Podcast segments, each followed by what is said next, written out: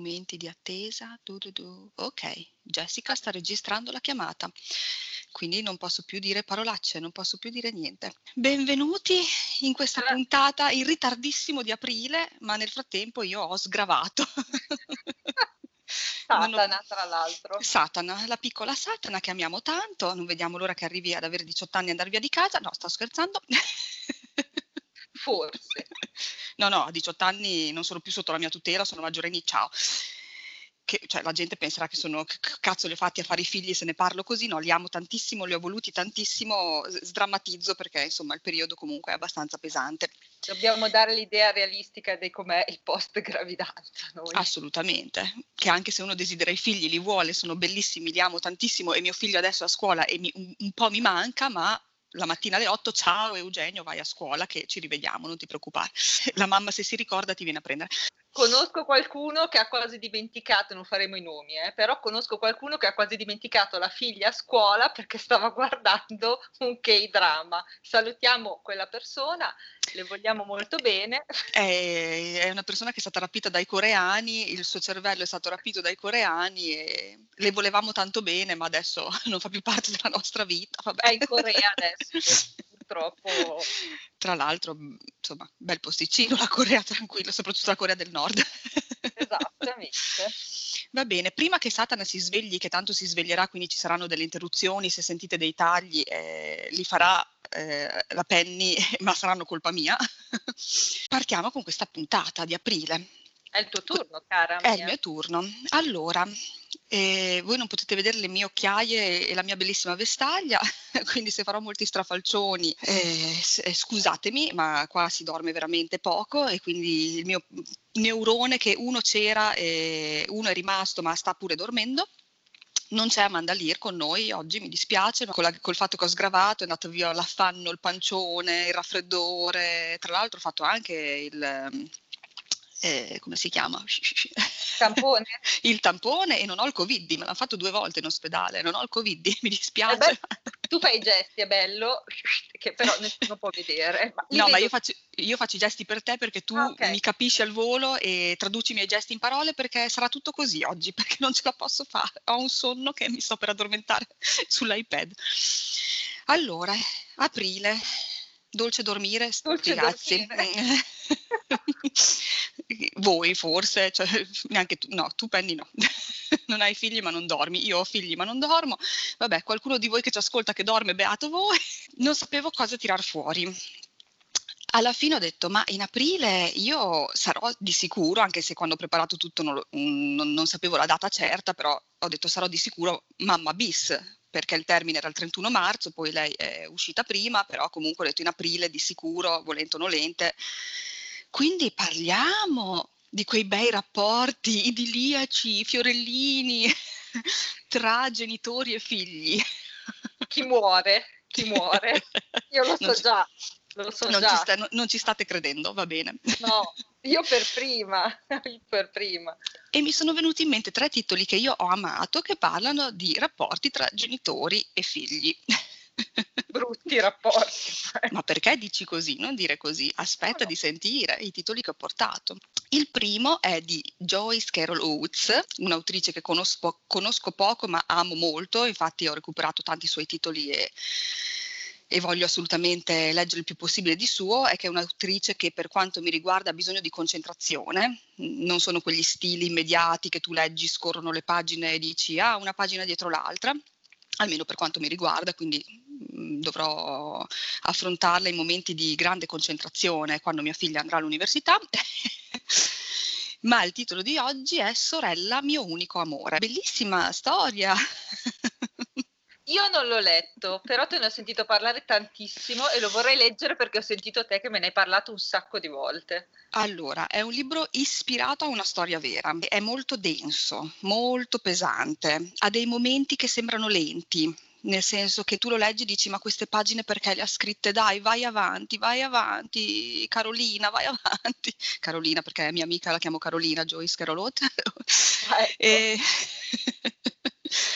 E ehm, invece quando chiudi il libro ti rendi conto che anche quelle parti che sembra, almeno a me è capitato così, anche quelle parti che mi sembravano lente, che eh, mi sembravano così pesanti, mm, morbose, servono, servono perché è un libro che poi ti si deposita dentro, si sedimentano, si sedimentano dentro di te tutte quelle pagine.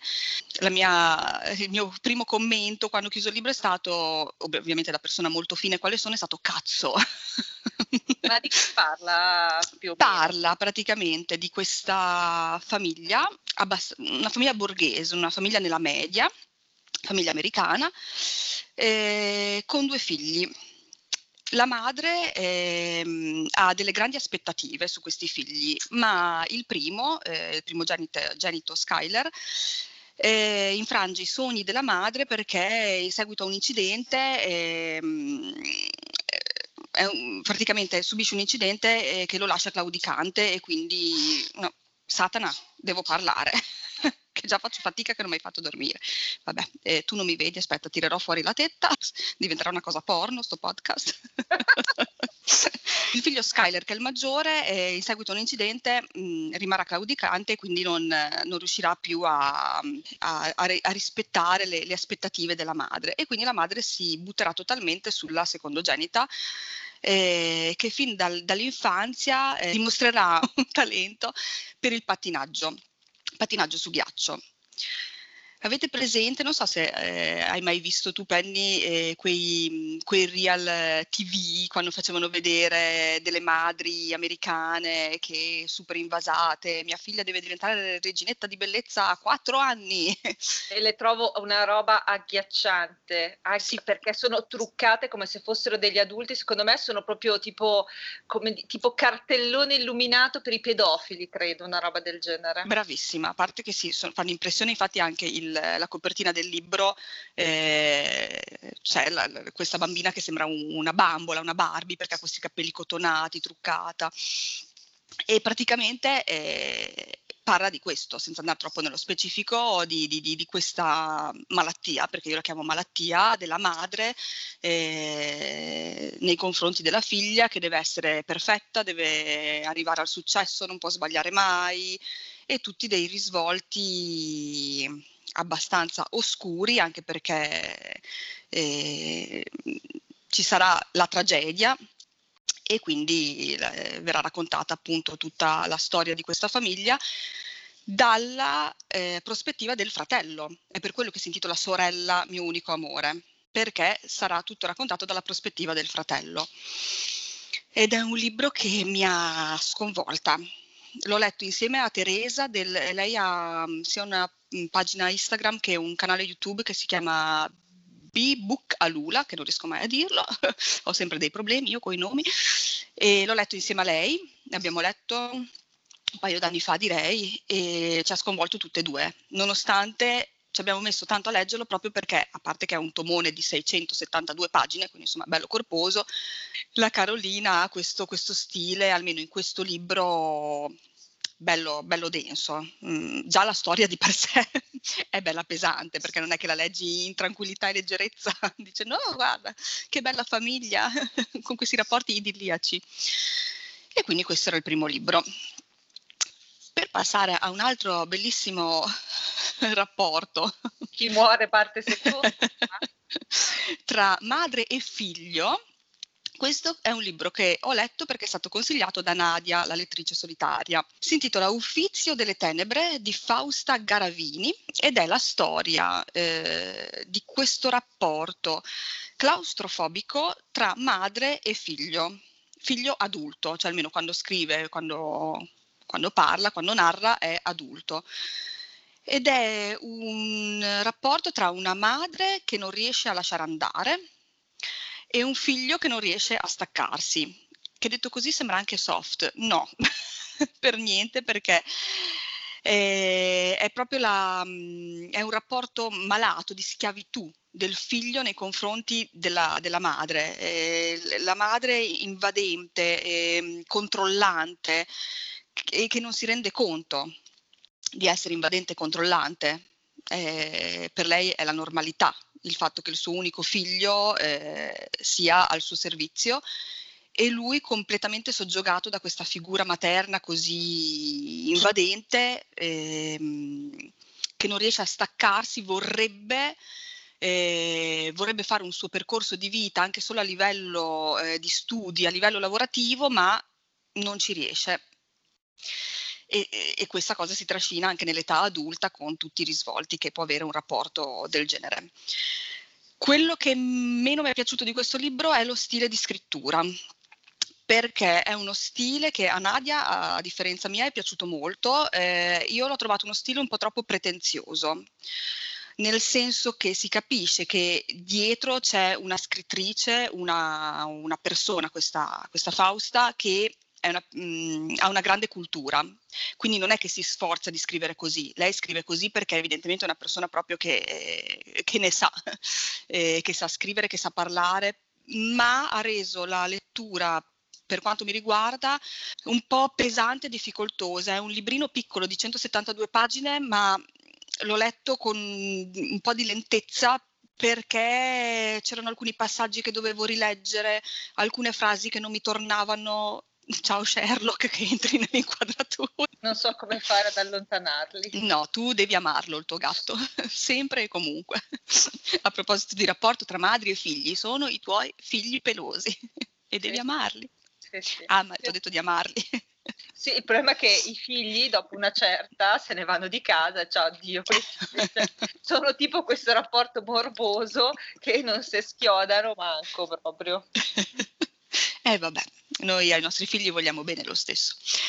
E, ehm, e, quindi niente, a parte lo stile che però fu, mm, cioè molto probabilmente è un, un, problema mio, perché a me gli stili troppo pretenziosi, arzigogolati, con queste frasi un po' che, che, che devi star lì a leggerle con concentrazione, perché se ti perdi una virgola non capisci, eh, mi ha un po' frenato. Nonostante questo è un libro che mi è piaciuto tantissimo perché in così poche pagine eh, è lo specchio di un rapporto malato che ti lascia un'ansia addosso, che com'è bello leggere di cose ansiose, soprattutto quando sei madre che dici oddio farò così anch'io, mio figlio mi ucciderà mentre dormirò, cose del genere. È bellissimo. Stavo per dirti, questo mi sa che non lo leggo perché a me queste storie qua mi angosciano troppo. Anche a me ed è bellissimo angosciarsi. Va bene, No? Dici di no? Mm, vabbè. perché non condividi questa mia ansia nella, nell'angosciarmi? Perché per... poi uno si angoscia nel libro, cioè mentre legge, ed è terapeutico, perché butti fuori, butti fuori. No, in realtà perché queste storie di genitori che, allora, chiaramente non in maniera così esagerata, no? Però questa cosa del genitore che in parte si impone magari sul figlio, essendo io una persona che si fa molto... Eh, come dire, influenzare, mm. ok? Soprattutto quando ero più piccola. Siccome le sento un po' mie, allora evito di leggerle perché dopo mi tornano su magari ricordi del passato, no? E allora dico no, lascia sta. Eh, ci sta, ci sta. Io invece mi angoscio come madre e, e a ogni pagina dico no, diventerò così, oh. poveri miei figli. Vabbè, che bello. Su questo filone dell'angoscia, dell'ansia e dei bellissimi rapporti che si possono instaurare in una famiglia, che gioia, l'ultimo libro che porto è Mio assoluto amore, che ricorda un po' il titolo della Oz, eh, di Gabriel Talent, non si pronuncerà mai così, è proprio scritto talent e io faccio sentire bene tutte le lettere come inglese insegna, no? che bisogna far sentire tutto talent. eh, libro esordio di, eh, di questo autore, libro del 2018, un bel tomozzo anche questo perché sono 416 pagine questo ha uno stile molto più crudo, molto più all'americana, mi viene da dire, anche se io non sono assolutamente un'esperta, però per quel poco che ho letto mh, riconosco molto nel suo stile quello che io riconosco appunto come stile americano, quello crudo, che non, non va tanto per il sottile, che, che ti butta lì in faccia quello che succede con queste frasi taglienti. Ed è un libro che è scioccante e schifoso.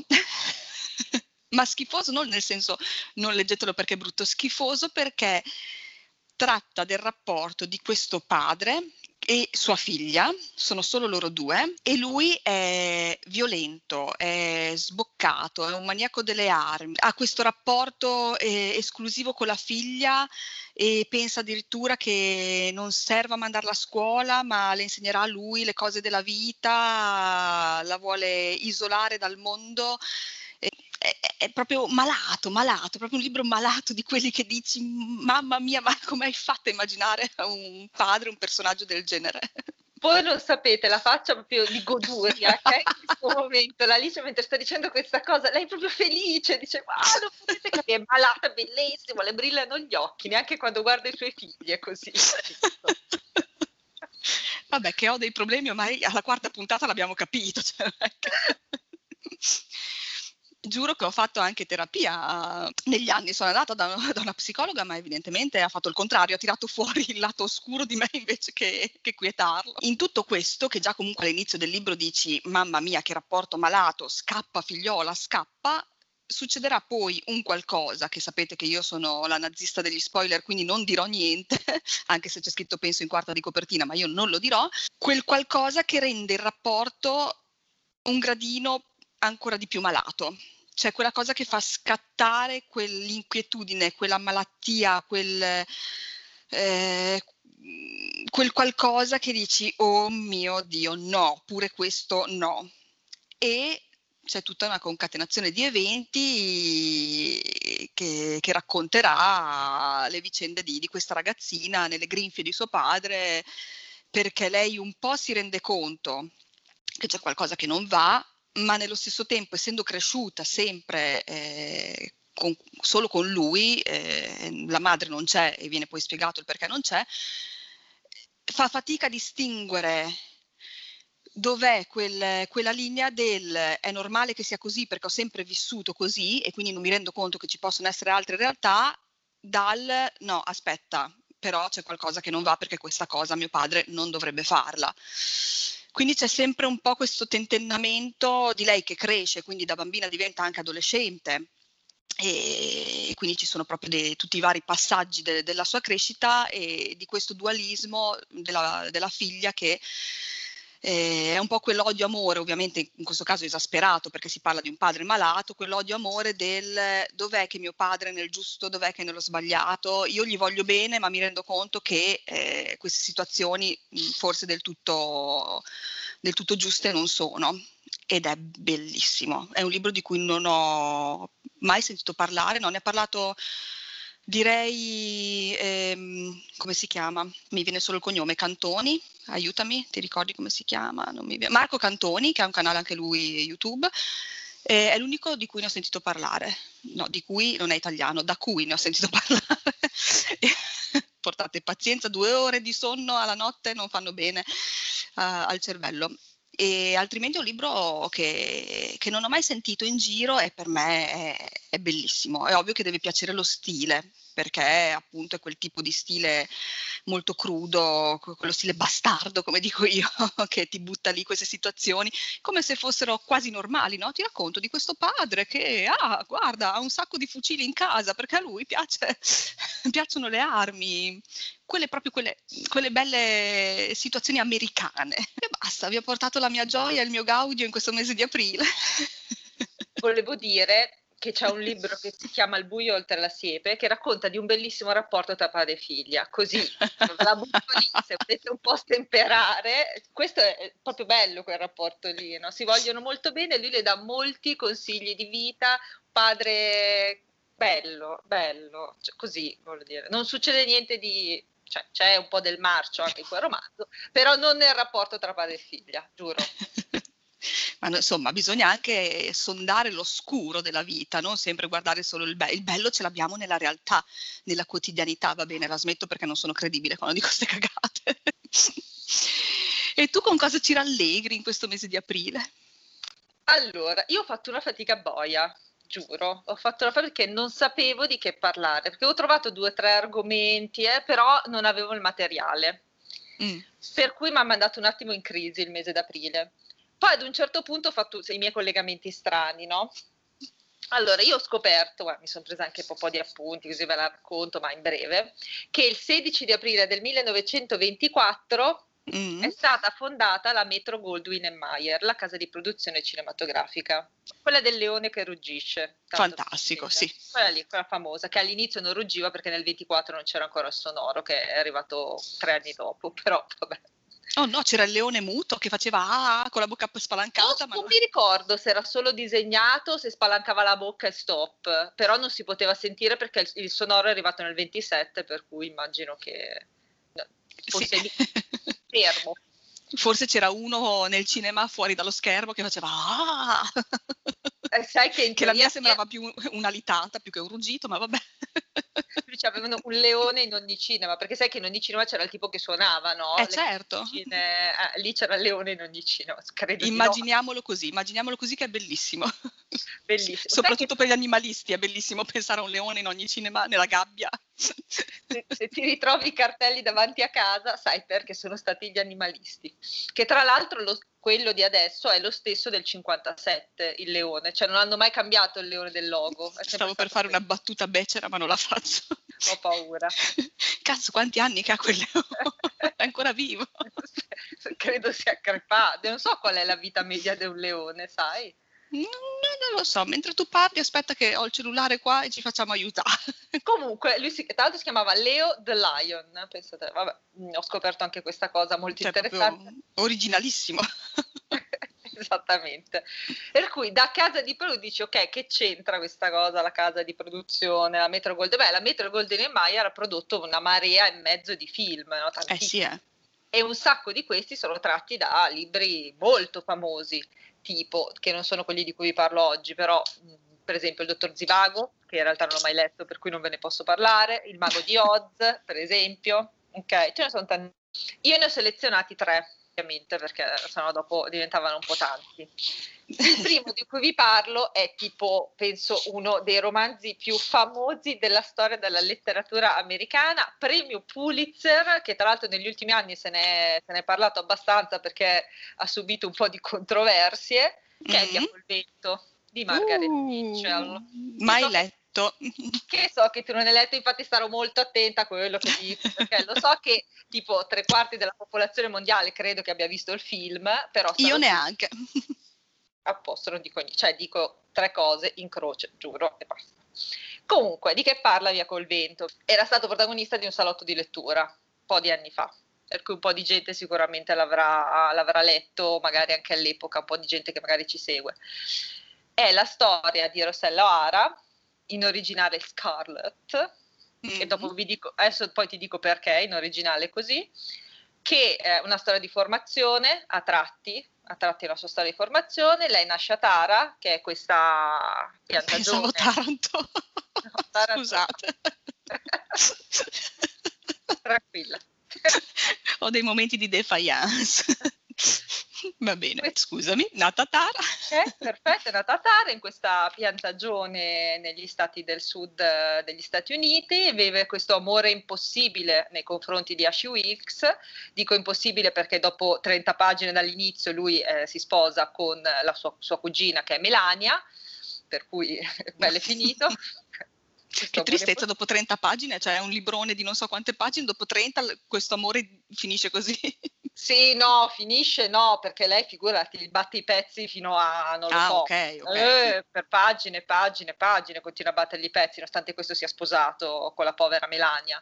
Affronta la guerra di secessione, ovviamente, mm-hmm. perché quelli sono gli anni della guerra di secessione, lei sudista, chiaramente fiera sudista, e nel mentre incontra anche questo personaggione incredibile che è Rhett Butler, chiaramente, no? che lo incontra anche lui nelle primissime pagine e poi avrà a che fare con lui varie e varie volte nel corso del romanzo, che forse è il personaggio sin dall'inizio più lucido ed è quello mm. che ha le idee molto più chiare, sai, nel sud si combatteva forse più per un ideale, no? Per, sai che la guerra di secessione è partita anche per la questione della, della schiavitù dei neri, no? Sì, sì, sì.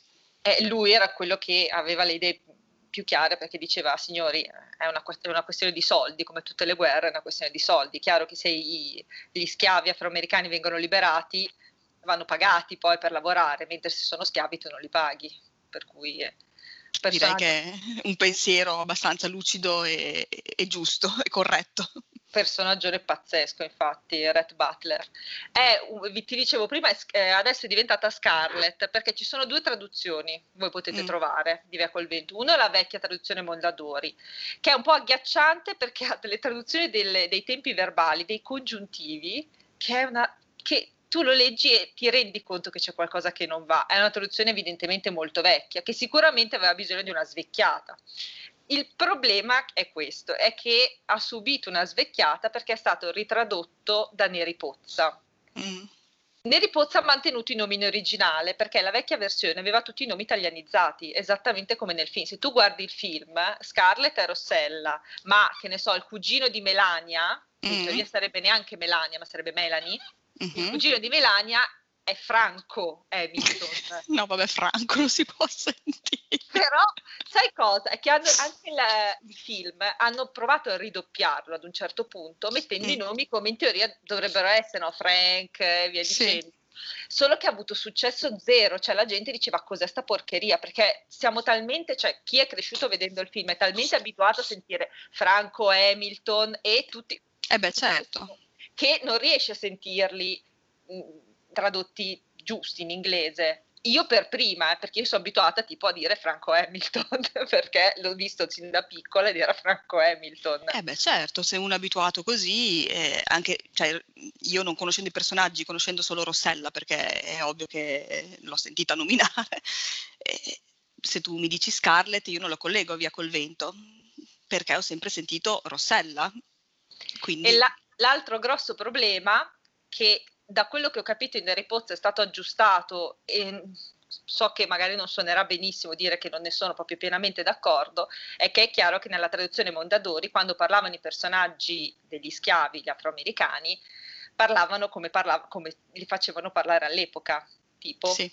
Zibadrona e via dicendo, che mi rendo conto che non è una maniera corretta però se noi andiamo a prendere la traduzione in inglese, la loro parlata effettivamente è diversa rispetto a quella, eh, a quella degli altri personaggi, ma banalmente perché tanto l'inglese non era la loro lingua madre, bisognava pensare dove sono cresciuti e che comunque loro avevano un dialetto che era un po' un mix, perché certi venivano anche dalle colonie tipo quelle mm, dove si parlava anche il francese.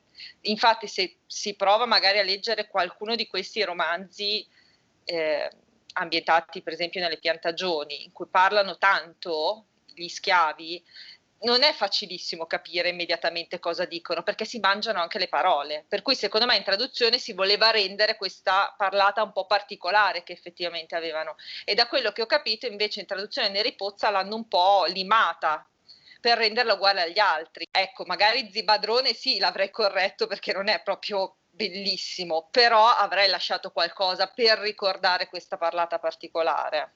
Sono d'accordissimo con te, perché comunque io penso sempre che i film, i libri vanno contestualizzati sempre nell'epoca in cui sono stati scritti e nell'epoca in cui sono ambientati e non si può fare tutto un politicamente corretto così, Mhmm, giusto per, per far tutto, ah, adesso dobbiamo rivoluzionare tutto, non si parla più così, ma come si leg- quando si leggono alcune traduzioni degli anni 50, ma anche solo se tu leggi Stephen King, in alcuni libri Stephen King scrive negro, che non è politicamente corretto, però se fai parlare un personaggio che è eh, razzista, che è negli anni 50, che negli anni 50 negro si diceva, è ovvio che io lo leggo e mi viene la pelle d'oca, però eh, non puoi nella traduzione togliermi... Eh, eh, edulcorare tutto perché sennò non ha senso, cioè se no allora scriviamo tutto di politicamente corretto, non esiste più razzismo, l'omofobia che purtroppo, cioè magari non esistessero più, però uno deve contestualizzare.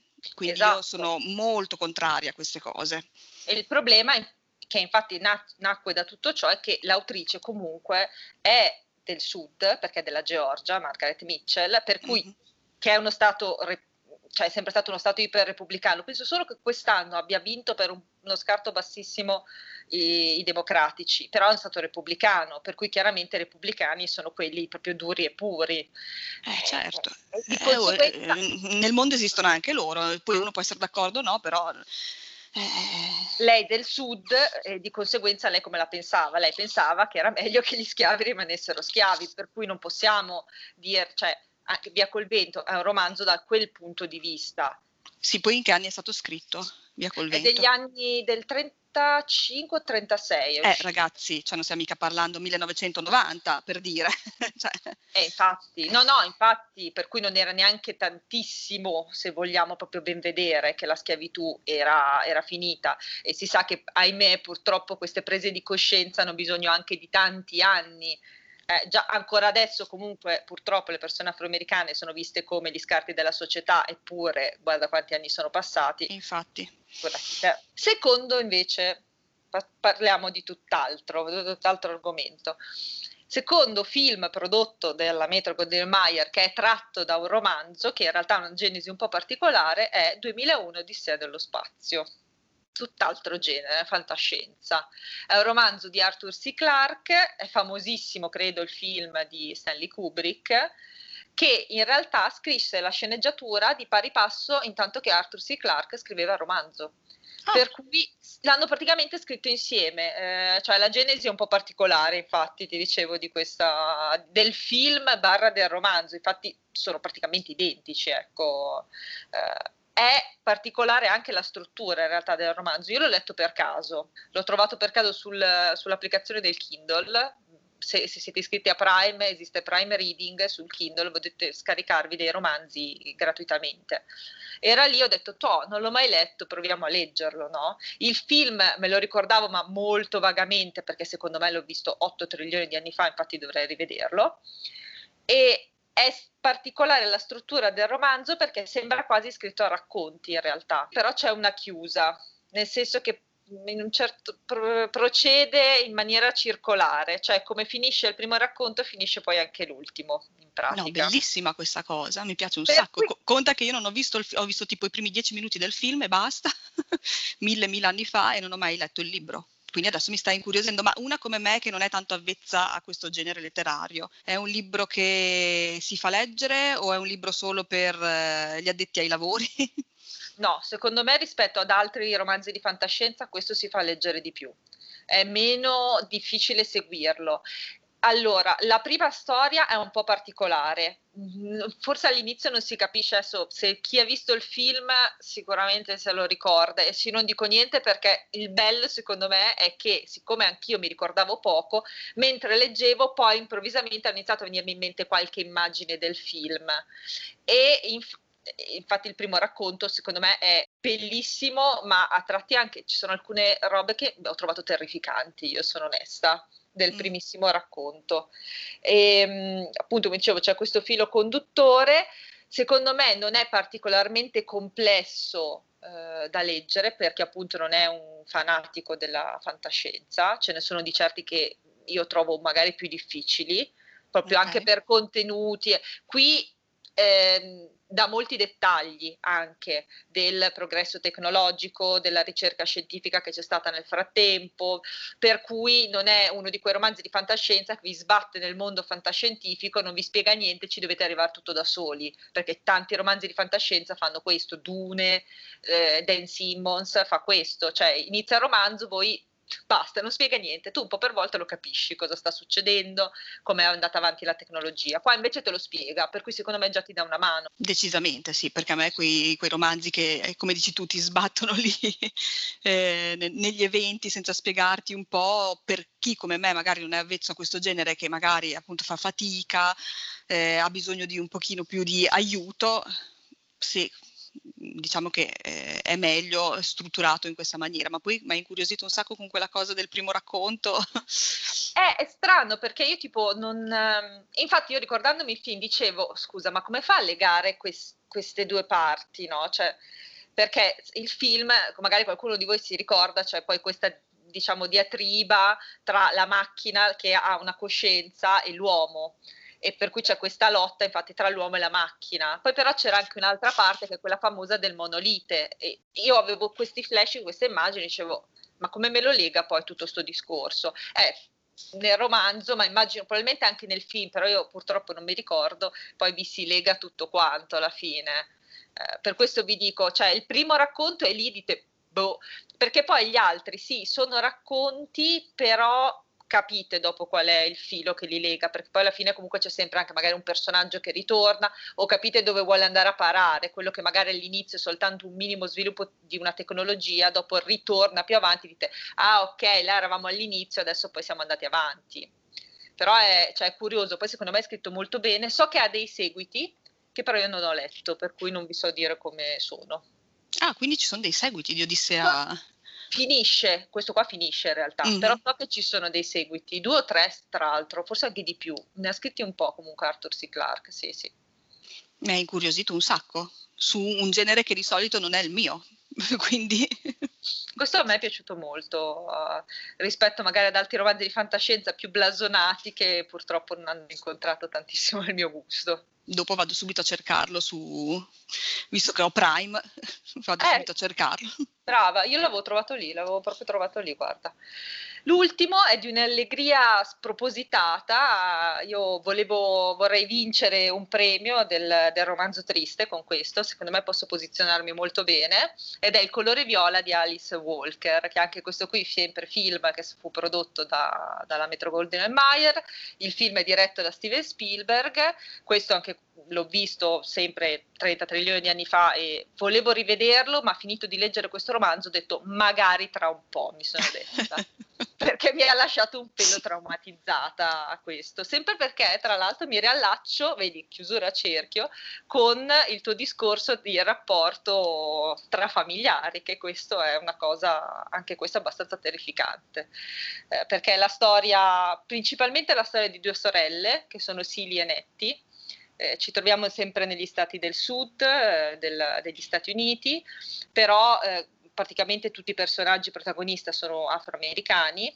Non viene mh, troppo, come dire, specificata il fatto che loro vivano in maniera subalterna rispetto alle famiglie bianche, soltanto in un caso e soltanto per quanto riguarda un personaggio, perché poi in realtà il discorso che viene affrontato è tutt'altro. Mi ricordo esattamente il periodo in cui è ambientato penso, tra gli anni 50 e gli anni 60, ecco quel, quel, periodo qua, sempre appunto in America.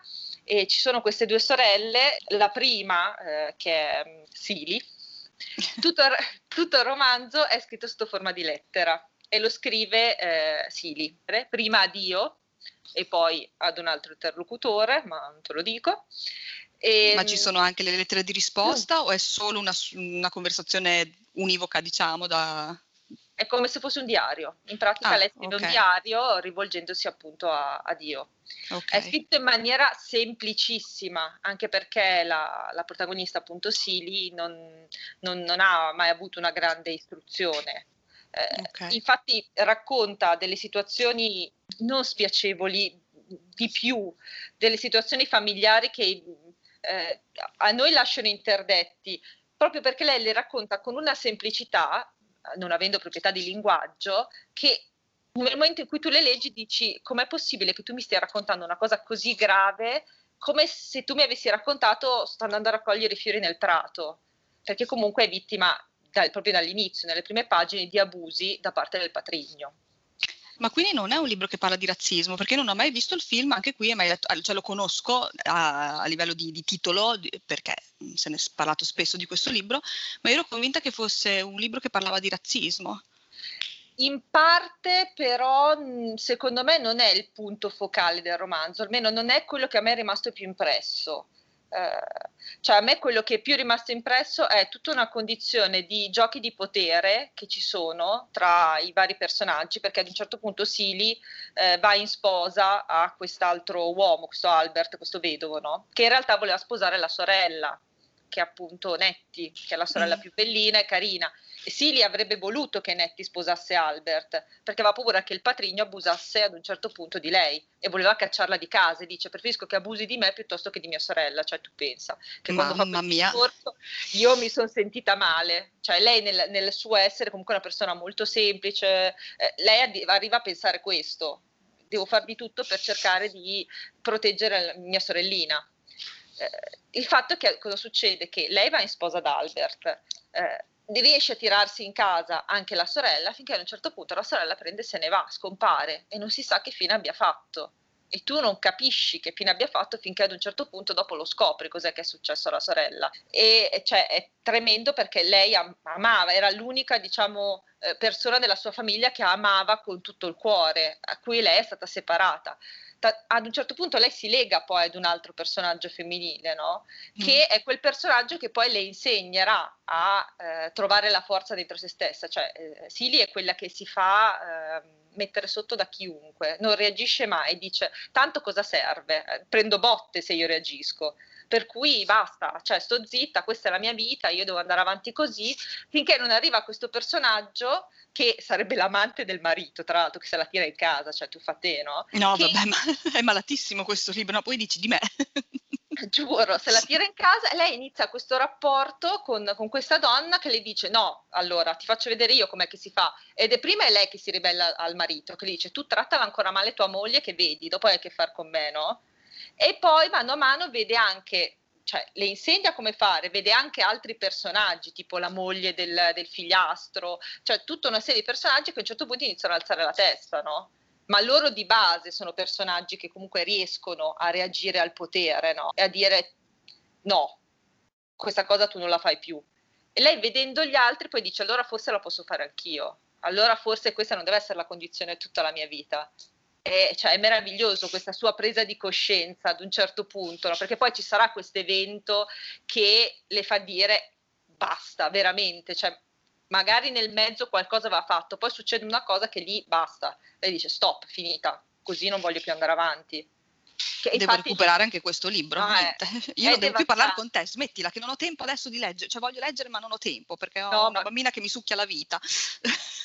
è devastante questo libro, secondo me è devastante però, veramente, perché è bellissimo anche perché oltre a questo, cioè questa presa di coscienza del potere, anche come lei dopo riesca comunque a perdonare, nonostante le siano state fatte delle, delle cose terribili, riesce comunque, cioè che alla fine è una forma di potere anche quello, cioè ammettere che sì, ok, tu mi hai fatto del male, però cioè, cosa faccio? Se, se ti picchio, ti ammazzo, mi vendico, cioè cambia qualcosa, tu il male comunque me l'hai fatto, no? Il allora, danno lei, è stato fatto? Lei va là e dice, ok, tu me l'hai fatto, basta, cioè, tanto sicuramente pagherai il dovuto perché ne, non, non, la passerai liscia e il fatto che tu ti sia comportato male ha avuto poi delle conseguenze perché sei rimasto solo come un cane e per cui vedi un po' tu che tanto la tua maledizione, la tua punizione già ce l'hai avuta. E niente, cioè, secondo me è un, veramente un romanzo straordinario che ha, ha, vinto anche il premio Pulitzer, tra l'altro. Tra l'altro anche un messaggio poi. giustissimo che non è facile eh, avere pensieri del genere, avere la forza di dire se uno fa del male, il male poi torna contro. Io l'ho sempre detto, mm, banalmente, però l'ho sempre detto nella vita quando ho incontrato persone che mi hanno fatto stare male.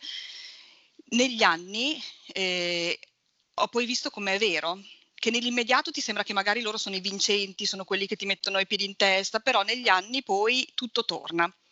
Ed è verissimo, perché adesso che ho 40 anni ci sono persone che magari nell'adolescenza mi hanno fatto soffrire, mi hanno fatto star male, eh, hanno abusato della mia pazienza, cioè, ovviamente stiamo parlando di cose mh, non così gravi come quelle del libro, però comunque hanno abusato magari della mia pazienza, della mia amicizia, del mio essere buona sotto certi punti di vista, anche se non sembra da questo podcast, ma sono una persona buona, giuro. Faccio letture malate, ma sono una persona buona e queste persone adesso a distanza di anni magari sono quelle che si ritrovano da sole, che non hanno più amici, che non hanno, hanno fatto terra bruciata intorno perché a forza di fai del male di qua, fai del male di là, eh, mi approfitto di te, sono il più furbo, il più bravo, il più bello e adesso nella vita non hanno realizzato molto perché appunto hanno basato la loro vita su, su questo. Però non è facile, soprattutto nell'immediato, quando ti, ti, ti succede di ricevere il torto, di dire ma tanto quella persona mh, verrà vendicata dal tempo e non da me, dalle mie azioni, se adesso appunto mh, eh, trovo il modo per vendicarmi. Non è facile, cioè bisogna avere un animo molto forte perché lì per lì ti viene a dire eh, però non è giusto, vaffanculo. Lei infatti di per lì le viene da reagire in maniera molto brusca e capita eh, che lo faccia. Lei come altri personaggi è dopo diciamo che le arriva questa realizzazione. Infatti quello, per quello è molto coerente, ecco, non è che improvvisamente lei si scopre la santa e dice no, io perdono tutti quanti, perdono tutti i torti. Alla luce di tutta una serie di fatti che accadranno nel romanzo, lei ad un certo punto arriva no, a questo pensiero nei confronti di determinate persone che le hanno fatto del male. Ecco. Comunque questa cosa è bellissima. Parlare di romanzi o, o tratti da film eh, di cui ho sempre sentito parlare ma di cui magari mi ero fatta un'idea sbagliata, tipo il colore viola, non avendo mai approfondito, cioè proprio sentivo il titolo, perché il titolo è stato nominato spessissimo, come, sia come film che come libro, ma non ho mai approfondito perché non so perché nella mia ignoranza ero convinta che parlasse di razzismo, che non è che è un argomento che non mi interessa, ma magari appunto c'erano altri libri che mi interessavano di più e quindi è sempre passato del lo leggerò poi, lo leggerò poi, lo leggerò poi. Poi invece scoprendo nel, nel, nella verità di cosa parla, perché mi hai proprio svelato un arcano, adesso basta, vado in libreria a comprarlo. È nella nuova traduzione, lo trovi, che della Big Sur è stato ri, ristampato neanche tantissimissimo tempo fa, perché prima c'è stato un periodo in cui era introvabile. Eh, per fortuna invece poi è stato recuperato, ma comunque guarda che pensavo anch'io che fosse soprattutto improntato sul tema del razzismo, che chiaramente ad un certo punto per un, per un motivo legato ad un altro dei personaggi, perché in realtà c'è un, una pletora di personaggi incredibile in tutto il cioè non, sono, non c'è soltanto Netti, Sili e via dice Albert, queste persone. Uh-huh. C'è anche tipo parte della perché era vedovo Albert, però ha avuto dei figli, per cui dopo c'è tutta una serie di personaggi, si vengono a creare tutti dei rapporti, delle relazioni, vabbè, alcune anche al limite un po' dell'assurdo che ogni tanto ti fa anche sorridere che dici "Ma com'è possibile? Queste sono queste famiglie allargate". Grazie a uno di questi personaggi si entra poi nel discorso del, del razzismo che viene fatto in... sai che io non amo molto le metafore, eh? Però ad un certo punto viene fatto questo discorso tramite metafora su quella che è la condizione del, delle persone afroamericane. E, e infatti è quella, perché all'inizio tu non capisci che vuole andare a parare lì, ma nel momento in cui tu lo leggi quel discorso dici, cioè ti si chiude veramente un attimo, qui è, chiudi un attimo il libro e dici ok, aspetta, aspetta un attimo ad andare avanti. Va bene, voglio farmi del male. Eh, Daphne, dobbiamo andare in libreria, quindi mangia, ti cambio il pannolino e andiamo. Tra l'altro hai fatto un viaggio bellissimo, sei partita dal sud, sei andata nello spazio e sei tornata nel sud dell'America. È vero, è vero, non ci ho mica badato, pensa. hai fatto un circo. Va bene, vi volevo dire comunque che la vita media di un leone adulto è di 10-14 anni, non volevo lasciarvi così con questa informazione non Purtroppo detta. Leo The Lion ci ha salutato un po' di tempo fa. Un po', un po tanto, un po ma noi invece vogliamo credere che sia ancora lui e sia ancora lì. In ogni cinema della nostra città, appena apriranno, andate tutti a controllare perché dietro lo schermo c'è un leone. Non esiste più la Metro Goldwyn Mayer, guarda che è stata comprata dalla Sony un po' di anni fa. Ma noi vogliamo vivere nel passato. Adesso basta, vado a comprare un leone di peluche e lo butto dentro al cinema con, sai quello colpigi il pulsantino, tac, e gli fai fare il ruggito. proprio dovrei farlo, appena riaprono il cinema devo fare questa, questa cosa, basta. Quando leggerete sul giornale arrestata madre di due figli perché si era travestita da leonessa e si era messa davanti allo schermo a ruggire, sono io. Io devo cercare delle altre storie da raccontare, forse, forse ho un po' esagerato sto ciclo lo sai che la mia mente malata poi da un piccolo particolare partorisce. Esatto, forse no, non parliamo di parto, non parliamo di parto, no. volevo dire immagina, immagina cose. E Bravo. comunque non ho parlato di King. Voi pensavate, ah, ma questa si è addormentata perché non dorme bene la notte. E invece ve la butto lì così veloce, perché rapporti malati tra madri e figli ce ne sono più di uno in It. Leggete infatti... quel capolavoro di It, leggetelo perché lì ci sono anche lì dei rapporti malati tra figli, sia maschi che femmine, e anche lì c'è sempre il figlio maschio con la madre la figlia femmina con il padre. Cosa avrà voluto dirci Stephen King? Boh. Non lo so. Adesso lo chiamo e glielo chiedo, poi nella prossima puntata ve lo dirò. Gli dico, oh Stefano Re, dimmi un po' qua.